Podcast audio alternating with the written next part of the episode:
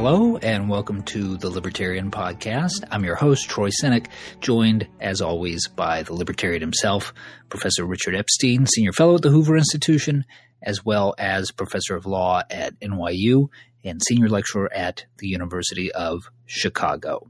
Today, the Cohen raid. And Richard, uh, the day before we're recording this, news emerged that uh, Michael Cohen, President Trump's personal lawyer, had been the subject of an FBI raid, and this is understood as not being directly a part of the Mueller investigation, but the result of information that Mueller referred over to federal prosecutors in New York.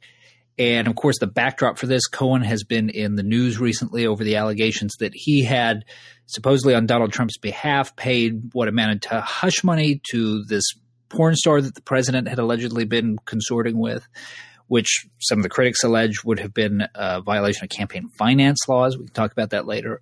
Uh, supposedly, some documents related to that constituted at least part of what was being pursued here. So let's start with this, Richard. A lot of confusion today about the attorney client privilege between Trump and Cohen and what that would and wouldn't protect. Explain how that works and whether you see anything here that indicates that that privilege may have been violated.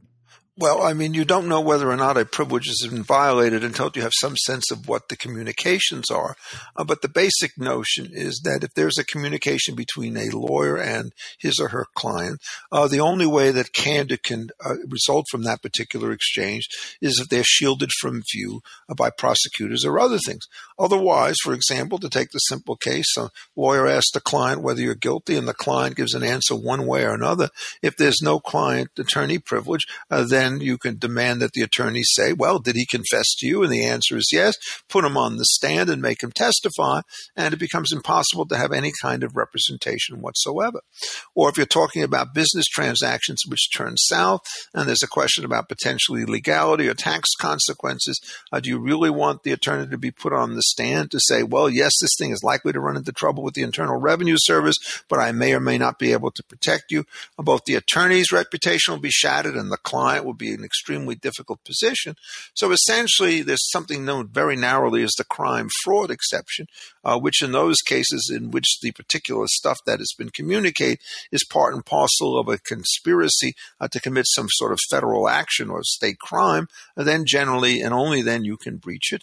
There are also other exceptions if it turns out that the attorney has knowledge that the client may be about to commit some violent crime, then the question is, can he or must he release that information? But in this particular case, there's no future uncertainty about what is or is not going to be done. It's not as though Cohen is about to do something horrid or has a client who's about to assassinate somebody. Uh, so essentially, the privilege probably would apply. Uh, but since the search warrant that was issued in this particular case was so broad, you have no idea just looking at it as to whether or not it's going to get communications that were or were not covered by the privilege in the usual sorts of procedure. What happens is when you go to a client and or to a lawyer and say we want to see documents, um, you essentially have the lawyer go through them one after another to see whether or not they're privileged. And if the privilege is essentially contested, then you go before a judge who looks at them. And if it's not, then they're kept out of the situation. If the privilege is not claimed, uh, then it turns out that the documents are turned over. So instead of doing this thing on a wholesale basis, uh, what you do it is you do it essentially document by document, a small class of document by small class of document. And of course, in this particular case, none of those niceties were observed. Uh, there wasn't even a warrant that was served which would give them the chance. It was a case in which what they did is they simply went into three or four different locations and seized everything that they thought might be relevant to this, that, or the other crime.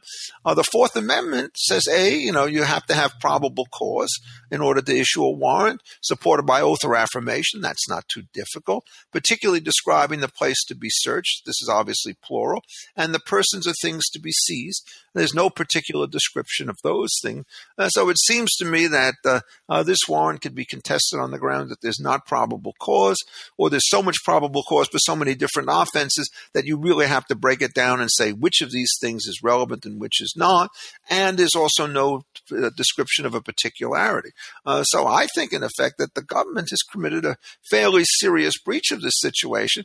And I'm not here trying to figure out whether I think guilt or innocence is at stake. I mean, I have my own odd suspicions about what might have happened in some of these cases, but they're frankly not the kind of thing mere speculation that even comes remotely close to probable uh, cause. And indeed, if you're talking about the linguistics on this, a reasonable suspicion is short of probable cause. Reasonable suspicion may allow you to stop and frisk somebody, but it does not allow you to get a warrant. Richard, President Trump, as one might expect, was furious over this. And in the comments that he made to the press after this became public, he raised again the prospect of firing Robert Mueller. Didn't say he was going to do it, but raised it. Given the fact that sounds like from your end you do think there was some overreach here, is that an appropriate response? Is it an appropriate thing for the president to be talking about publicly? I mean, look, this is crazy. The whole thing should have never happened this way. As I've said countless times, Mueller should have never been appointed to this particular position because he's too close to Rosenstein, uh, to the FBI, and to Jim Comey, all of whom are figures that are involved in this situation.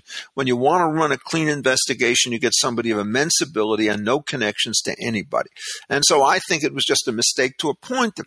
Uh, trying to fire him, of course, is extremely difficult because you get all the political blowback up to and including impeachment. What makes this a little bit more difficult is if you can establish, and I have no idea whether you can, that Mueller, in effect, had gone consciously beyond his purview in an effort to try and get somebody else to cooperate him so as to put the heat on Trump with respect to matters that were outside the scope of his Russia investigation, one could argue that that's a form of impropriety. And so the way in which the Trump people would try to argue it is we're not just dismissing him because we have the power of the president supervisory as it is to dismiss anybody within the executive branch. We're doing this for cause. And it seems to me that you can't answer that question authoritatively until somebody actually passes on these particular warrants. Um, and my guess is that there will be a motion to suppress and to return all the documents that will be made by Cohen. And if what I said is correct, it seems to me that this has a respectable chance uh, of being granted. This doesn't mean, of course, that if Cohen did something wrong, he's scot free. It just means that you have to start over again and get yourself the standard kind of warrant going through the uh, more typical procedures of asking for the turnover of papers. Generally speaking, the only time in which you're allowed to stage a raid is if you have information that documents are about to be destroyed, so you could get them and preserve them.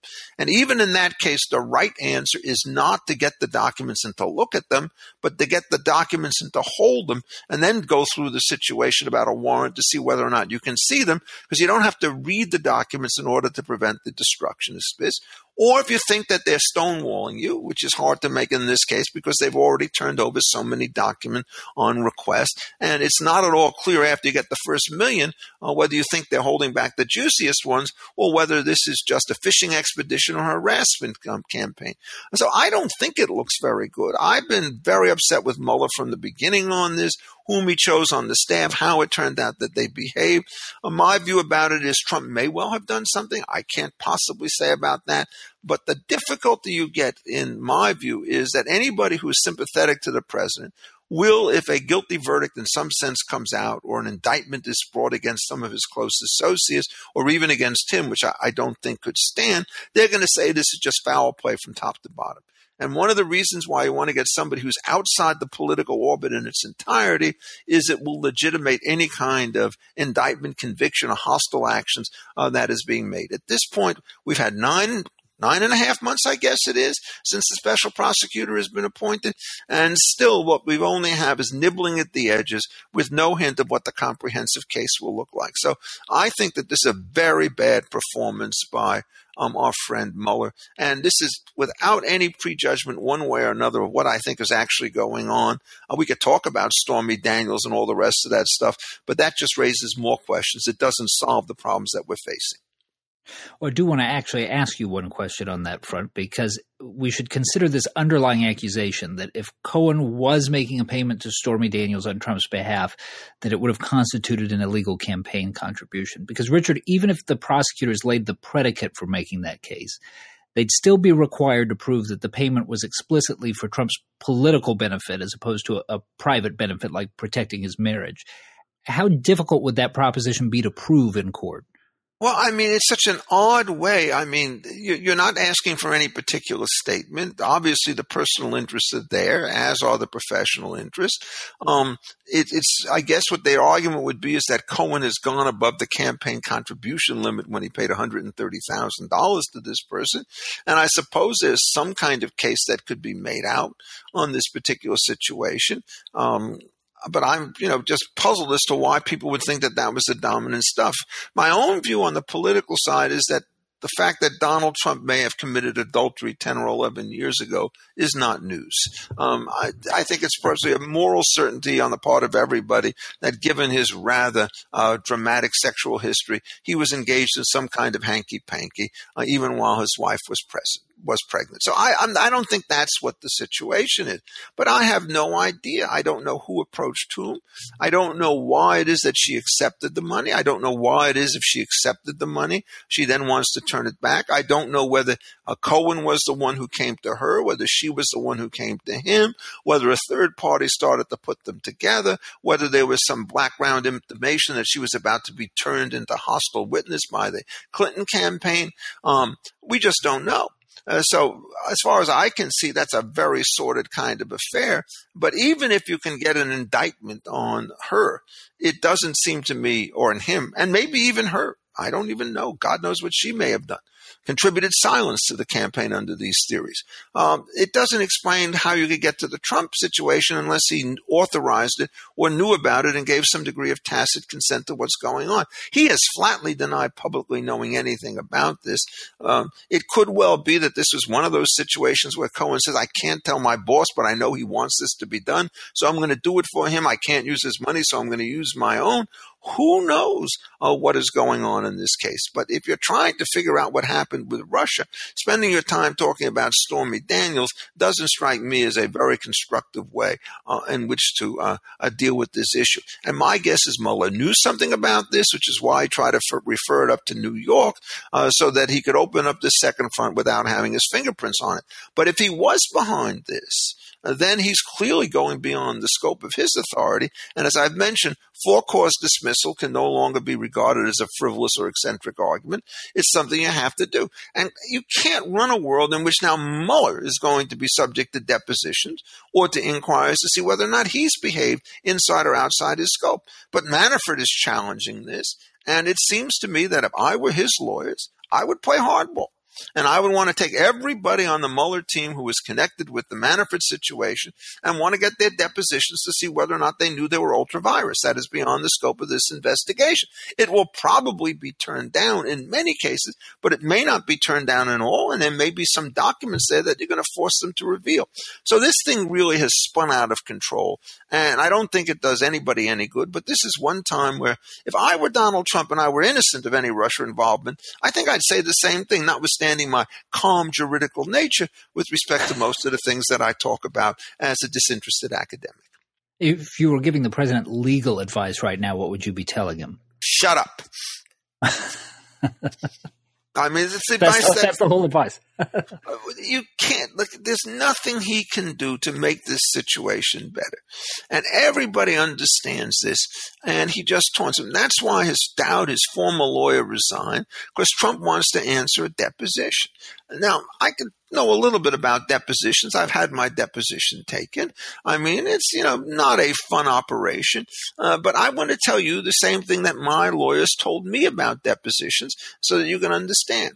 They said, you can go on for a day and you could be right 99% of the time and get absolutely wiped out that guy is looking for is the one slip of the tongue which links you to him, to her, or whatever, and then everything else falls into place.